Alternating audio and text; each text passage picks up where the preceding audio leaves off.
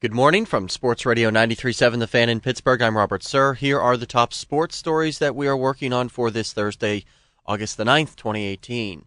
After winning the last two games in Colorado, the Pirates hope to continue their winning ways tonight in San Francisco. Bucs beat the Rockies Wednesday 4-3. Chris Archer picking up his first win in Pittsburgh, allowing two runs on five hits over five innings despite being under the weather. Kyle Crick had some trouble in the eighth, but Felipe Vazquez came out for a four-out save. Adam Frazier, three hits and also made a game saving diving stop to end the eighth. Manager Clint Hurdle impressed after the Rockies scored just seven runs in three games. The confidence that team over there has to hit in this ballpark. And you look at the players that are hitting and the numbers that they have here at home uh, when you dissect the whole thing. So I thought our guys were very aggressive. They took the fight to them. We made pitches. We, we just stayed focused on, on, on making our pitches and pitching to our pitching plan. I thought all the catchers did a great job uh, following the plan. The pitchers executed pitches. Pirates are still five games out of a wild card spot. Ivan Nova starts against Giants left-hander Andrew Suarez tonight at 10:15.